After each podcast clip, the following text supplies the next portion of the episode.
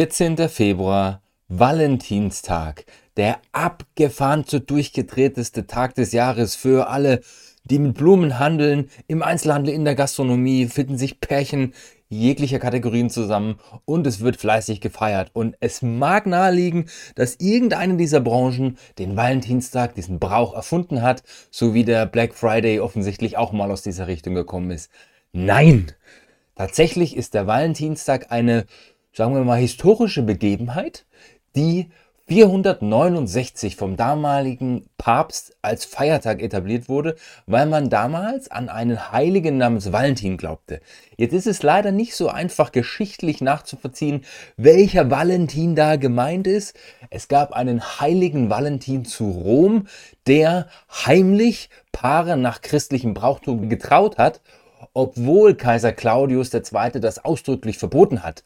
Ende vom Lied, am 14. Februar 269 ist der gute Mann geköpft worden öffentlich und seitdem trägt sich dieses Mysterium und das war der Grund, warum genau 200 Jahre später das Ganze in den christlichen Kalender als Feiertag aufgenommen wurde. Weil das eben nicht belegbar war, ist es 1969 aus diesem Kalender wieder rausgeflogen. Nichtsdestotrotz, das Ganze hat sich hervorragend gehalten, würde ich sagen. Wie hat das Ganze jetzt nach Deutschland geschafft? Nun ja, das war so ein Brauch im 16. Jahrhundert in England. Der hat es dann mit der Kolonialisierung in die USA geschafft. In der USA ist das Ganze natürlich noch weiter intensiviert worden. Und nach dem Zweiten Weltkrieg mit der Besetzung in einzelnen Zonen in Deutschland kam das quasi aus Amerika dann zu uns, nach Deutschland. 1950 gab es den ersten Valentinsball und seit den 60er Jahren ist das Ding voll bei uns etabliert. Es gibt einen Haufen Geschenkideen zum Valentinstag. Ein paar davon habe ich euch in Instagram in ein Reel gepackt. Den verlinke ich euch hier drunter nochmal. Mein Tipp ist natürlich die gute Flasche Wein oder alkoholfrei, je nachdem, wer gegenübersteht. Nicht vergessen, nicht jede Beschenkte hat Bock darauf, Alkohol zu trinken, geschenkt zu bekommen. Und ich habe auch ein, zwei Artikel dazu gelesen, warum es vielleicht auch Sinn macht, an einem Date vielleicht sogar zum Valentinstag nüchtern zu bleiben, weil man sich vielleicht am nächsten Tag noch an alles erinnern kann. Egal wie ihr ihn verbringt, verbringt ihn mit euren Liebsten. Denkt vielleicht daran, es ist ein toller Tag, nur man kann das ganze Jahr den Menschen zeigen, dass man sie liebt. Man muss das nicht nur an einem bestimmten Tag machen und trotzdem genießt diesen Valentinstag. Und wer jetzt drauf gekommen ist, ich meine, das Ding kommt 5 Uhr morgens online, ich brauche noch ein Geschenk. Der Link ist in den Shownotes. Und jetzt viel Spaß bei unserer dritten Folge Alkoholfrei.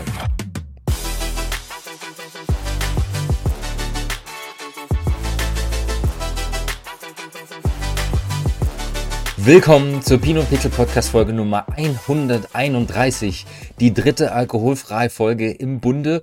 Heute geht es darum, was haben wir in Zukunft von dieser gesamten Kategorie zu erwarten? Welche Herausforderungen sehen wir dabei und welche Chancen gibt es für diesen ganzen Markt? An dieser Stelle hatte ich ursprünglich mal geplant, einen Gast zu haben. Das hat sich leider organisatorisch noch nicht ergeben. Das werde ich auf jeden Fall nachholen und wir werden auch weiterhin Inhalte zum Thema alkoholfrei einstreuen. Und heute ohne Gast und trotzdem voll den Blick in die Zukunft zum Thema, wo geht es denn tatsächlich eigentlich hin? Bevor wir uns damit befassen, was ist eigentlich die Zukunft? Ist es jetzt nur ein Trend oder nicht? Sollten wir vorher mal klären, was bedeutet denn eigentlich das Wort Trend? Weil das, was wir häufig als Trend verwenden, als Wort verwenden, ist bei uns eher das, was in der kleinsten Ausprägungsstufe tatsächlich dort auftaucht. Es gibt eine coole Website, Zukunftsinstitut heißt die ich finde, die das ganz gut auf den Punkt gebracht hat, was die eigenen einzelnen Stufen der Trends sind. Ganz oben gibt es die Megatrends, dafür gibt es auch diese großen Karten, das sind wie so eine Art so Mindmaps und auf denen finden sich diese großen Megatrends unserer Zeit und ein Megatrend per Definition ist etwas, das mindestens 30 Jahre anhält. Und die nächst tiefere Stufe sind soziokulturelle Trends, die sind normalerweise so im 10-15 Jahresrhythmus, darunter sitzen die Konsumtrends, die sind auf 5 Jahre gehalten und dann habe ich noch sowas wie Mode- oder Zeitgeist-Trends, die relativ knapp und kurzfristig eher saisonal getrieben sind. Und wenn wir irgendwie was hören, so nach dem Motto, das ist gerade trendy, assoziieren wir es häufig damit, Mode, nächste Woche wieder aus, nächstes Jahr wieder aus. Und warum ich euch das erzähle, ist relativ simpel. Meiner Meinung nach ist das Thema alkoholfreie Produkte kein Trend in dem Sinne, wie wir das verstehen, dass das nächstes Jahr wieder vorbei ist. Ja, wir haben auch bei Naturwein oder naturnahen Wein oder bei Rosé von einem Trend gesprochen. Fakt ist, das sind Änderungen im Konsumverhalten, die mittellangfristig etabliert werden. Also wenn wir davon reden, dass alkoholfreie Produkte ein Trend sind, bin ich mir sicher, dass wir die generell bei uns verankern werden in der Kultur, in den Essgewohnheiten, in den Konsumgewohnheiten und dass wir nicht davon reden, dass das im nächsten Jahr wieder weg ist oder hip ist. Ich habe mir mal auf dieser Karte dieser Megatrends angeschaut, wo wir uns da eigentlich genau befinden. Es gibt momentan, ich meine 10 oder 12 zentrale Megatrends, die uns beschäftigen und ein wesentlicher davon ist die Gesundheit. Und anhand dieser einzelnen Trends, die alle miteinander vernetzt sind, deswegen gibt es diese Karte, die so ein bisschen aussieht wie so eine U-Bahn-Karte, gibt es Schnittstellen, wo mehrere Megatrends sich quasi vereinen, aufeinandertreffen. Und wenn man jetzt nur mal dem Pfad der Gesundheit folgt, gibt es mehrere Subtrends, die dann in diesen soziokulturellen Dingen enden, die faktisch das Ganze befeuern, stützen, tragen. Und diejenigen, die in meinen Augen so ein bisschen auf das Thema alkoholfreien Konsum und sowas eintragen, sind Detox, Achtsamkeit, Lebensqualität, Self-Care und Selbstoptimierung. Und das ist so das, was als Subtrends unten drunter mitläuft, wo ich sage, daraus werden dann diese Bewegungen wie Sober Curious oder Mindful Drinking tatsächlich gefüttert mit einem gesünderen Lebensstil. Ich achte mehr auf mich selbst, ich achte mehr darauf, was ich tue, vielleicht auch mit diesem Grundgedanken, länger leben zu können. Da gibt es ja richtig abgefahrene Studien, wie man vielleicht unsterblich werden kann, aber zumindest weit über 100 Jahre alt werden kann, indem man sich, ja, bestimmte Substanzen zuführt. Das ist ein ganz anderer Bereich, nur grundsätzlich vom Mindset her und zwar getrieben von der Generation Z. Generation Z ist der wesentliche Treiber für diesen gesundheitsbewussteren Lebensstil, den wir an den Tag legen wollen. Und es zeichnet sich auch in vielen Studien ab, dass die tatsächlich diejenigen sind, die das am häufigsten umsetzen. Und 40 plus ist dann eher zurückhaltender und vielleicht auch nicht zwingend gewillt, ihre Produkte durch alkoholfreie Produkte zu ersetzen oder ihr Portfolio zumindest zu erweitern. Nichtsdestotrotz, das ist das, was so als Basis dahinter liegt. Und das wollte ich vorher mal klären. Also für mich alkoholfrei als Produkt ist kein Trend, der morgen wieder vorbei sein wird, sondern es wird nachhaltig unser Konsumverhalten, unser Gesundheitsverhalten, unsere Denke verändern und gleichzeitig wird natürlich die Veränderung dessen, dass wir bereit sind, solche Dinge anzupassen, dazu führen, dass wir mehr dieser Produkte konsumieren. Für mich gibt es drei wesentliche Punkte, die so ein bisschen der Treiber dieses Ganzen sind, der auch in Zukunft diese Kategorie weiter befeuern wird und witzigerweise, die kennt ihr schon aus Folge 127, weil in meinen Augen sind die Erfolgsfaktoren, die bisher dazu geführt haben, dass es heute Status Quo schon so ein Thema ist, über das viele reden, genau die es in Zukunft auch tragen werden, nur mit dem nächsten Step, der noch kommt, den wir dann auch bei den Herausforderungen sehen, der Massenadaption. Also der erste Punkt ist ganz klar, nicht nur Generation Z, sondern auch die anderen Generationen, gerade die vom Alter her dann folgen, Gen Y und auch ein bisschen Gen X zumindest laut Studien, die tragen eben diesen gesunden Lebensstil. Und der Wunsch danach, sich gesünder zu ernähren, sich bewusster zu ernähren, trägt nun mal sehr, sehr stark auch das Thema Verzicht auf Alkohol, Verzicht auf Zigarettenkonsum, Verzicht vielleicht auf Kaffee, auf andere Substanzen, von denen wir wissen, dass sie alle im extremen Konsum sowieso nicht gut sind für den Körper, aber selbst in kleineren Mengen einfach ungesund sind. Und getrieben von einer Generation, die jetzt so zwischen 18 und 25 Jahre alt ist, die vielleicht gerade so erwachsen geworden sind oder vielleicht sogar Minderjährige, die sich jetzt schon mit dem Thema beschäftigen und checken, vielleicht ist das in der Entwicklung gar nicht so gut, wenn ich Alkohol konsumiere oder wenn ich mir die Energydrinks vollgestopft mit Taurin reinpfeife. Und das ist die Basis des Ganzen. Und davon befeuert gibt es natürlich überall, das wäre jetzt mein Punkt 2, eine größere Verfügbarkeit solcher Produkte. Die Bars poppen aus dem Boden. Die Restaurants, die das Ganze verarbeiten, gesundere Lebensstil, vegan, vegetarisch landet auf den Speisekarten, alkoholfreie Produkte finden Einzug in die Karten der Restaurants und generell in der Gastronomie. Das ist ein Thema, da habe ich schon mal verfügbar. Dann der Einzelhandel passt sich natürlich an. Auch da ist zu spüren, dass es viel mehr Marken gibt, die mit alkoholfreien Produkten in den Markt drücken. In Deutschland allein sind es mittlerweile über 100 Marken, die alkoholfreie Produkte führen und Tendenz ist steigend. Und wenn ich es im Einzelhandel habe, dann im Fachhandel, in der Gastronomie, faktisch überall, plus auf jeder zweiten Party gibt es mittlerweile Leute, die sagen, hey, Kein Problem, ich passe auf dich auf, du musst fahren, du magst einfach nichts trinken heute. Hier gibt es alkoholfreie Produkte für dich und wir sind weit über diesen Status hinaus, dass wir davon Cola oder Fanta oder Sprite oder irgend so ein Zeug reden, sondern wir reden tatsächlich von echten Alternativen. Und das alkoholfreie Bier ist natürlich die Basis, da sind viele von uns schon dran gewöhnt. Es gibt alkoholfreie Weine, es gibt Mocktails, also der Kreativität sind keine Grenzen gesetzt, alkoholfreie Bowle und so weiter, einfach um den Geschmack da zu haben, um so ein bisschen auch diesen sozialen Druck rauszunehmen, hey, keine Sorge, du musst heute Abend nichts trinken, wenn du nicht möchtest. Ja, und diese generelle Verfügbarkeit sorgt zum einen natürlich dafür, dass mehr Leute damit zufrieden sind, dass mehr Leute sich diesen Produkten widmen. Das heißt, Angebot und Nachfrage treiben sich so ein bisschen gegenseitig. Und das wird eine der Dinge sein, die dafür sorgt, dass das in den nächsten 2-3 Jahren mehr als nur so ein kleines Nischending sein wird. Und Deutschland hat es mit dem Bier vorgemacht. Da sind mittlerweile jedes 10. Bier alkoholfrei. Und das werden wir wahrscheinlich in 10 Jahren, schätze ich, werden wir das beim Wein auch haben. Mein dritter Punkt ist, dass es von der Zielgruppenansprache her für alkoholfreie Weine mittlerweile mehrere Möglichkeiten gibt. Das klingt jetzt ziemlich bescheuert. Nur wenn ihr mit Menschen spricht, die das seit 10 Jahren vermarkten, die schon länger so eine Marke haben, was war deren erste Zielgruppe? Menschen, die entweder schwanger waren, also Schwangere waren die Hauptgruppe, oder Leute, die Auto fahren mussten. Und das ist halt gerade beim Bier das Riesenthema gewesen, ja, Klausthaler alkoholfrei, da ging es darum, maximaler Biergeschmack und du kannst trotzdem noch nach Hause fahren.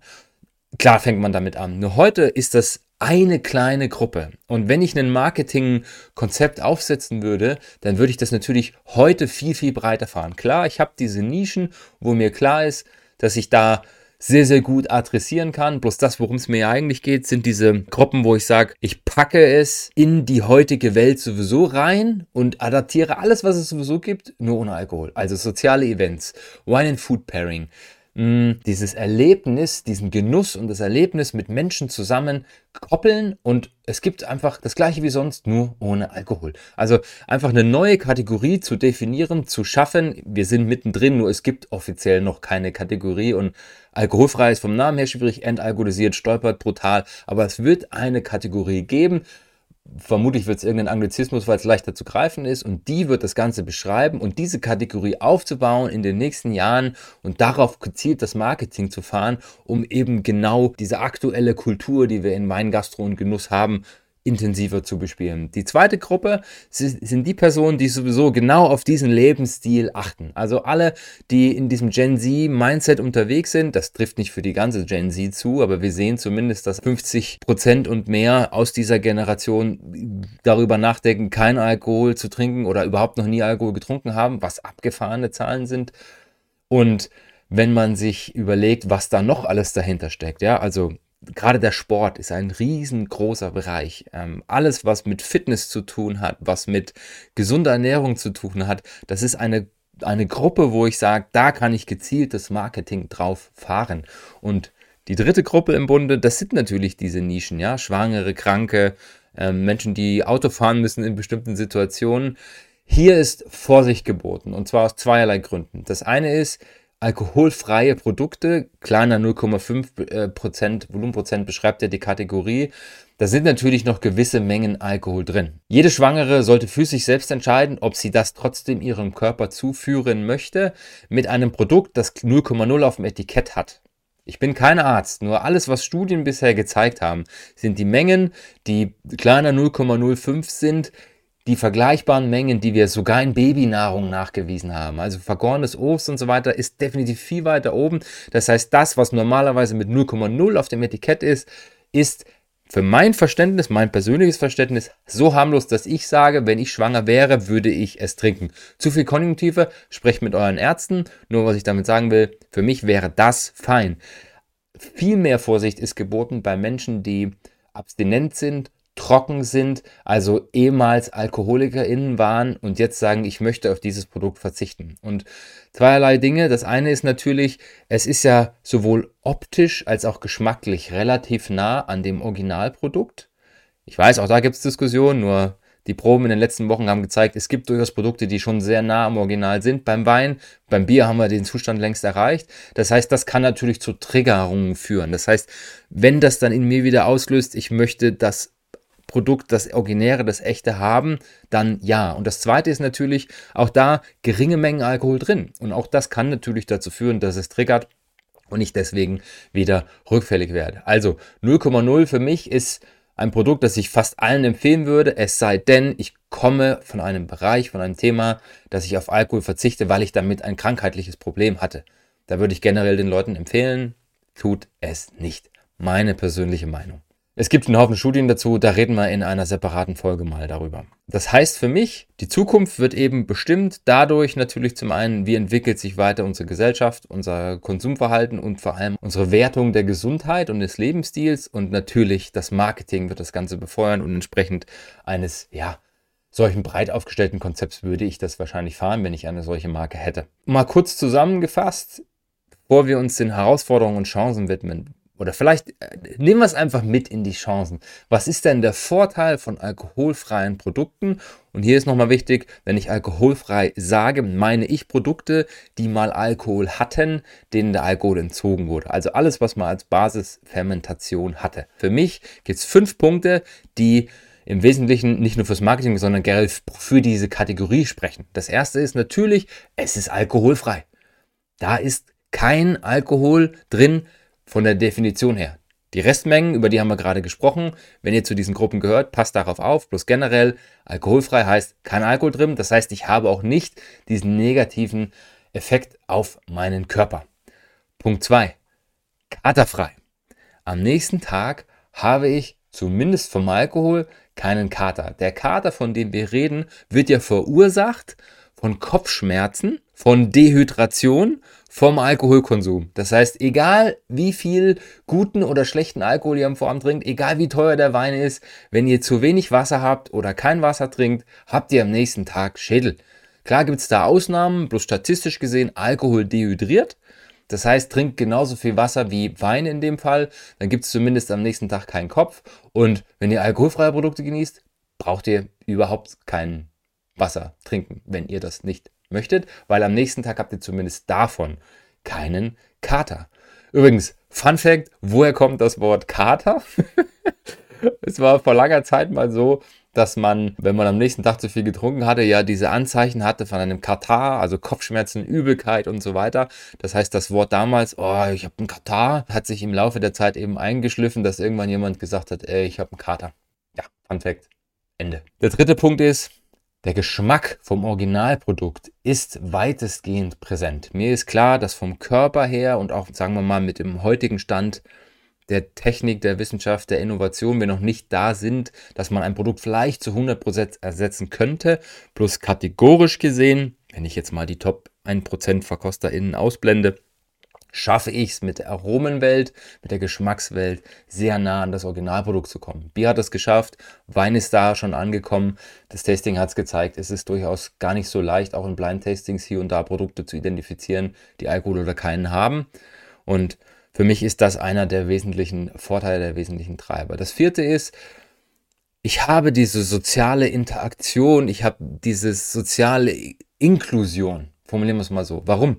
Es gibt Studien, die gezeigt haben, dass diese Social Awkwardness, dieses Ausschließen von Menschen, du trinkst keinen Alkohol mit mir, dieses, du stößt dich mit uns an, hier mit Cola wird nicht angestoßen, verkrümel dich, solche Sachen, das findet faktisch nicht statt. Es sieht so aus, es riecht so, es babbelt so, und klar, man sollte das nicht heimlich machen müssen, nur es ist zumindest so, dass ich sehr viel näher an das Originalprodukt komme und dann eben eine gewisse Inklusion schaffe. Und was ich erlebe, auch das ist statistisch nicht bewiesen, aber in dieser jüngeren Generation, sagen wir mal von 16 bis 28 auf Partys, es ist nicht mehr so, dass ich da schief angeguckt werde, wenn ich sage, ich trinke heute nichts, ich trinke generell nichts, ich habe alkoholfreie Produkte. Bei meinen Veranstaltungen gibt es sowieso immer alkoholfreie Alternativen, und es gibt auch viele Veranstaltungen, zu denen ich dazukomme, wo ich merke, es gibt alkoholfreie Varianten für alle Menschen, die einfach keinen Bock auf Alkohol haben.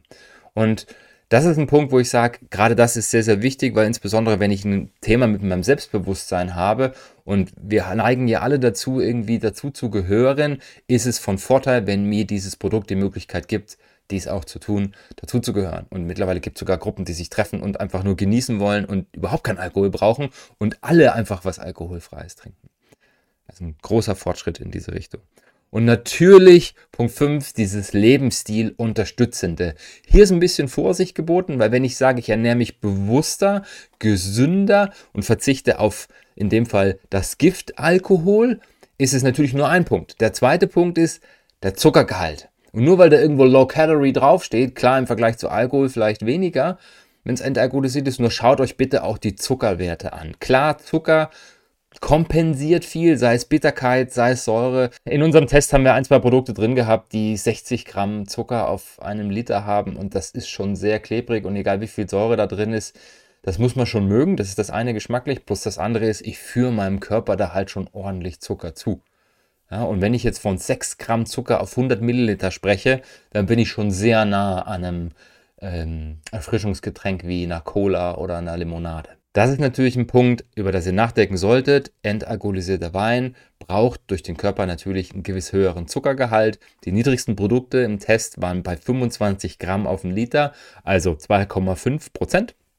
Und wenn ihr das jetzt vergleicht mit Produkten, die ihr sonst so trinkt, ja, das ist vielleicht eine Schorle oder sowas, bloß schaut darauf, probiert euch da ein bisschen durch und das ist jetzt eine rein rechnerische Sache. Je niedriger der Zuckergehalt ist, so niedriger logischerweise auch die Kalorien. Ist natürlich noch eine Frage mit, was ist das Zeug gesüßt? Auch das ist ein sehr, sehr interessanter Punkt. Es gibt viele, die machen das mit echtem Traubenmost und da habe ich den Vorteil, dass es zumindest natürlicher Zucker ist und kein verarbeiteter Zucker. Also das sind für mich die 5 wesentlichen Treiber, die 5 wesentlichen Vorteile dieser Produkte.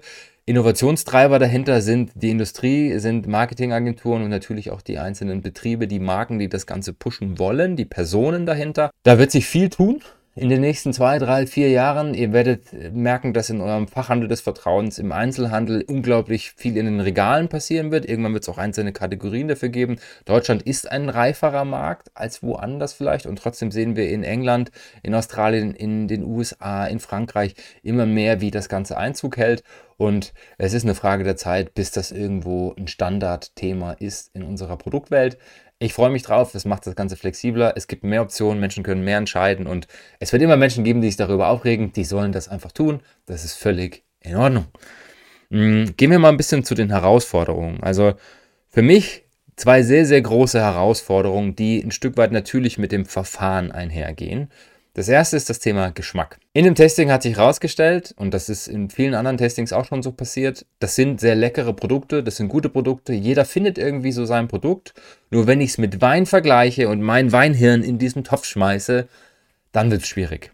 Das heißt, eine Herausforderung wird sein, natürlich geschmacklich etwas zu schaffen, mit verschiedenen Facetten, was der breiten Masse gefällt, was der breiten Masse taugt. Und ich habe in dem Tasting festgestellt, ich habe nur 5 Produkte probiert, aber mein Gefühl war, 80% der Leute kann ich damit schon mal zufriedenstellen und für die restlichen 20 wird sich irgendwann noch was finden. Und wenn nicht, ist es vielleicht gar nicht so schlimm. Geschmacklich besser zu werden, Aromen besser zu halten und vielleicht sogar Menschen, die generell Wein mögen, näher zu diesen Produkten zu führen, weil sie ihre Rebsortenstilistik erkennen können, weil sie vielleicht sogar ein Thema mit Terroir-Identifikation und so weiter haben können. Das wird die Zukunft sein. Die Verfahren wie Spinningcomb, die das Ganze sehr, sehr gut machen. Aromenrückgewinnung, auch bei der Vakuumdestillation. Da wird sich viel tun in den nächsten Jahren, viel entwickeln. Und ich glaube, dass wir da einfach noch ein bisschen Geduld brauchen und dass das auch so ein bisschen der wesentliche Faktor sein wird. Wie schnell adaptiert sich denn der Massenmarkt? Und ich meine, ist es Massenmarkt, wenn 10% aller Biere in Deutschland alkoholfrei sind? In meinen Augen schon, vor allem wenn man die Menge betrachtet, was wir an Bier trinken jedes Jahr. Und ich finde das eine gute Bewegung und trotzdem ist es natürlich eine der Herausforderungen, gerade beim Wein, über diese magische 1%-Schwelle zu kommen und sich dann weiter fortzubewegen, dass wir eben ein Produkt haben, das zukünftig von mehr Menschen genossen wird, weil einfach, ich glaube, viele haben da noch Vorurteile. Blendet die aus, probiert das Zeug und wenn ihr 2, 3 Mal später was euch nicht schmeckt, das ist okay. Denkt mal zurück, als ihr das erste Mal Alkohol getrunken habt, die ersten 2, 3 Mal war es auch nicht geil. Vielleicht seid ihr gezwungen worden, vielleicht war da irgendwie gesellschaftlich unter Druck, vielleicht, weiß ich nicht, hat es auch einfach gedauert, bis ihr das richtige Getränk findet. Das gleiche gilt hier. Und das gilt auch so für so viele andere Dinge im Leben. Nur weil es einmal nicht gepasst hat, heißt das nicht, dass es beim 2. oder 3. Mal geschmacklich vielleicht nicht auch passen könnte. Also, ausprobieren, testen, verkosten. Die zweite Herausforderung, die damit einhergeht. Jedes entalkoholisierte Produkt war ja vorher mal ein Produkt mit Alkohol. Und das hat schon einen bestimmten Preis. Und dieses Entalkoholisierungsverfahren, das kostet Zeit, das kostet Ressourcen, das kostet Energie und damit auch Geld. Das sorgt natürlich dafür, dass diese Produkte mindestens gleich auf sind mit ihrem Alkoholpendant oder vielleicht sogar einen Ticken teurer. Und das ist natürlich dann eine Sache, wo ich sage, wie schaffen wir es hier über Aufklärungsarbeit, über vielleicht sogar ein bisschen Sensibilisierung, Normalisierung und auch Entmystifizierung, den Leuten klarzumachen, ihr zahlt für ein geiles Produkt den Preis wegen des Genusses, nicht wegen des Alkohols. Wenn es um den Rausch geht, dann kann ich mir 0815, 3 € Spritti im Lebensmitteleinzelhandel im Discounter holen. Wenn es um Geschmack geht, klar, es gibt hochwertige Produkte in Weinkellern, bei Spirituosen, sensationelle Sachen. Nur wenn es darum geht, ist es mir persönlich das wert, dass ein Produkt, das alkoholfrei ist, so und so viel kostet? Meine eigene Definition ist sicherlich eine andere als die, die jede von euch sich selbst macht. Vergleicht es nicht mit dem alkoholischen Pendant. Das hat nichts damit zu tun, wir bezahlen nicht für den Rausch und für den Alkohol, sondern wir bezahlen für den Genuss. Und wenn ich mich an einem Tag entscheide, einen 40 € Bordeaux oder einen 60 € Pinot zu trinken, als Standardprodukt, weil ich ihn genießen möchte, weil er zu der Situation, zu den Menschen, zu dem Essen passt, ist das genauso fein, wie wenn ich entscheide, mir einen 40 € Edelsprudel reinzupfeifen, der entalkoholisiert ist. Und gerade wenn es zu den Situationen passt, stellt euch doch mal ein geiles, gehobenes Business-Meeting vor und ihr wollt feiern um 12:30 Uhr, weil ihr habt um 14 Uhr einen Anschlusstermin, dass ihr gerade einen geilen Abschluss gemacht habt. Dann nehmt euch eine Flasche alkoholfreien Sprudel, stoßt an, feiert es, sieht geil aus, macht was her, ist edel, schmeckt und ich kann danach in den nächsten Termin gehen. Also Preis definiert jeder von uns selbst. Das ist eins der am wenigsten erforschten Gebiete tatsächlich aktuell, was Studien angeht im Bereich alkoholfrei. Was ist diese Willingness to Pay, die Bereitschaft zu zahlen für alkoholfreie Produkte? Da werden wir ja sicherlich 2-3 Jahre noch, wird es ein bisschen dauern, bis wir da so validere Studienzahlen haben. Gefühlt heute ist dadurch, dass sich generell der Genuss, der Konsum der Leute als wichtiger stellt, die höhere Priorität bekommt, auch das Thema Bereitschaft zu zahlen für ein Produkt, das mir einen Genuss an einem Abend gibt, das Alkohol hat, bei 20-30 € kein Thema. Der dritte Punkt, der so ein bisschen aus dem Herstellungsverfahren herausbeutert, ist das Thema umweltbewusste, planetenbewusste, ressourcenschonende Produktion. Ich habe bewusst das Wort Nachhaltigkeit nicht verwendet, das ist sehr geflügelt und ja, ein bisschen schwer zu verarbeiten. Die Verfahren, mit denen wir Wein entalkoholisieren, sind alles entweder biologische oder chemische Verfahren. Das heißt, wir greifen aktiv in diesen Prozess ein, geben Energie dazu, Ressourcen dazu und kriegen dann am Ende ein Produkt, dem wir etwas, was sich von alleine mit Unterstützung des Menschen dort mal reingetragen hat, wieder entzogen wird, nämlich der Alkohol. Und wenn ich mir das mal so ein bisschen überlege, wie kann ich denn im Idealfall, wenn ich jetzt mal so dieses Low-Intervention-Prinzip aufgreife, Wein herstellen? Ich hole mir die Trauben aus dem Weinberg, bringe die in mein Weingut. Punkt 1, ich kann die Bewegung, wenn mein Weingut entsprechend gebaut ist, komplett über Schwerkraft machen. Und es gibt viele Weingüter, Manincor war so einer der Vorreiter, die haben das Ding in den Hang reingebaut, da wird die Trauben oben angeliefert und der komplette Traubentransport passiert mit Schwerkraft. Und auch Wein, Flüssigkeiten etc. Das heißt, wenn ihr jetzt mal überlegt, ganz grob, wie kann ich so ressourcenschonend wie möglich einen Wein machen? Der wird gepresst, das kann ich zum Beispiel auch mechanisch machen. Klar, viel passiert heute gerade in großen Mengen auf elektrischem Wege oder hydraulischem Wege. Nur per se, da brauche ich entweder menschliche Zuarbeit oder maschinelle Zuarbeit beim Pressen. Dann kommt das, was da übrig ist, in einen Fermentationsprozess. Das heißt, das wird in irgendeiner Form bewegt, in einem Behältnis, wo das Ganze dann gärt. Und wenn ich jetzt im Low-Intervention-Ansatz unterwegs bin, passiert das ohne Zugabe von Hefe. Das heißt, mit Spontangärung. So, dann gärt das, ich beobachte das, schaue, ob ich vielleicht irgendwie gegensteuern muss, ob ich vielleicht mal was umrühre oder ob ich vielleicht irgendwann die Hefen wegnehmen muss und so weiter. Aber es ist alles damit verbunden, dass ich auf dieses Produkt mehr oder minder eher aufpasse. Und wenn das ganze Ding fertig ist, dann ziehe ich das ab. Auch da wieder die Frage, kann ich das mit Schwerkraft machen? Wird das hydraulisch-mechanisch unterstützt? Und dann habe ich am Ende ein Produkt, das im Idealfall nicht gefiltert ist, nicht geschönt ist, das eben durch das Abziehen aber relativ klar wird und dass ich mit wenig externen Ressourcen und mit überschaubarem Energieeinsatz hergestellt habe. Und klar, das lässt sich dann skalieren, je nachdem, wie viele Mengen ich habe, wie ich arbeite. Plus das wäre dieser Ansatz. Das Problem ist, ohne einen abgefahrenes Verfahren mit extrem viel Energiezugabe, sei es durch Druck, sei es durch Hitze, sei es durch Vakuumherstellung, kann ich diesen Produkten auf eine schonende und energiearme Variante heute nichts an Alkohol wegnehmen. Alle Verfahren, die wir besprochen haben, Folge 129, wen das interessiert, haben einen gewissen Energieaufwand. Und nur mal zum Vergleich, es gibt noch nicht wirklich valide Zahlen dazu. Ich habe ein paar Studien gefunden, die darüber sprechen, wie so das Verhältnis zum Beispiel von Umkehrosmose zu Spinning Cone ist. Da reden wir vom 120-fachen an Energie. Und da reden wir also von einer Kilowattstunde Energie auf den Kubikmeter bis zu 120 Kilowattstunden auf den Kubikmeter Wein. Das sind dann Energiemengen, Ressourcen im Spiel, ich brauche Wasser zum Reinigen und so weiter und so fort. Also das sind alles Prozesse, die vielleicht vom Grundgedanken her ins Winemaking, in die Weinherstellung reinpassen, nur die so viel Energie brauchen, dass es schwer wird zu sagen, das ist irgendwie ressourcenschonend oder nachhaltig.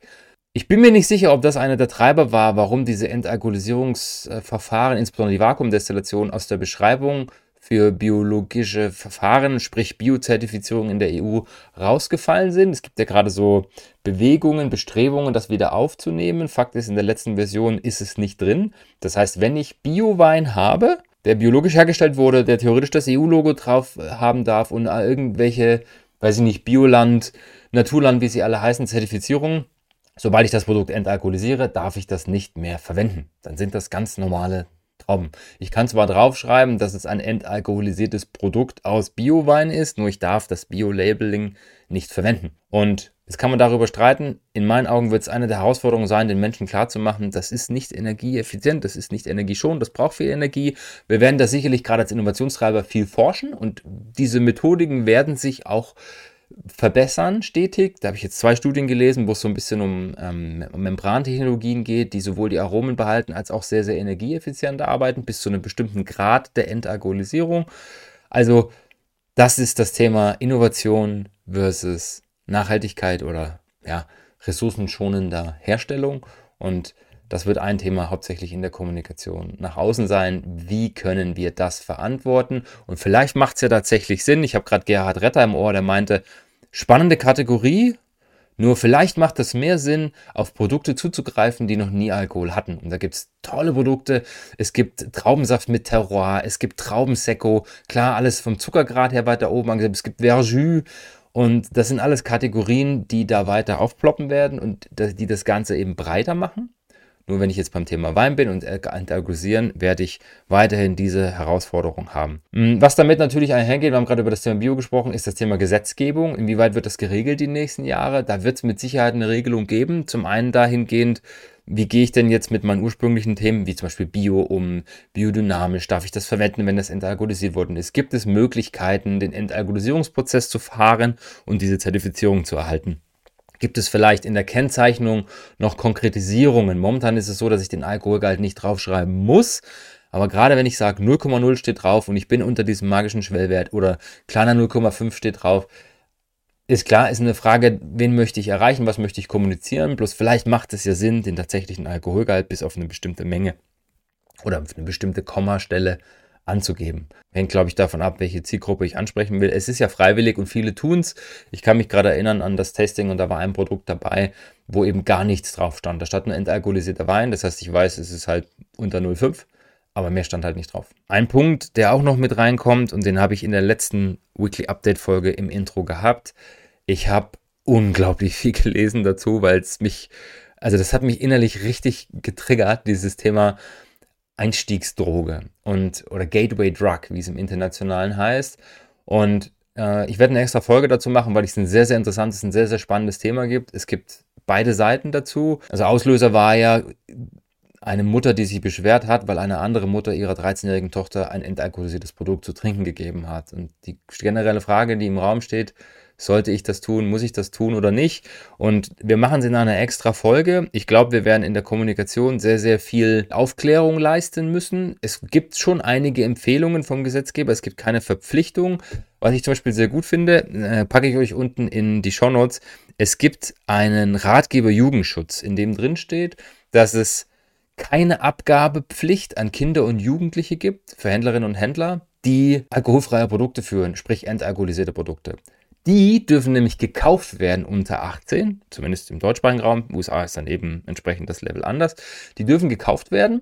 Nur ist es da eben so, dass ich als Einzelhändler sagen kann, ich möchte das nicht an diese Zielgruppe geben. Das ist meine persönliche Entscheidung. Ob das dann irgendwie hintenrum läuft wie mit Alkohol, weiß ich nicht. Aber jeder darf das selbst entscheiden. Das finde ich persönlich gut. Ich packe euch den Link in die Shownotes. Man möchte verhindern, dass Kinder und Jugendliche durch solche Getränke an den Alkoholkonsum herangeführt werden.